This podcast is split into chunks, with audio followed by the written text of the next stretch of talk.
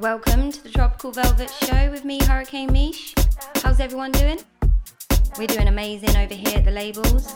Got loads of releases coming out. I'll obviously play a couple for you today, but if you really want to know what's going on, head over to the socials, Traxsource, Beatport, and check out the collection. Right, time to get on with this week's show. Starting with this Brian Power remix, Train. You're gonna love this one. Big up IB for Radio 1. Shout out to Italia Uno. And let's get on with this week's show.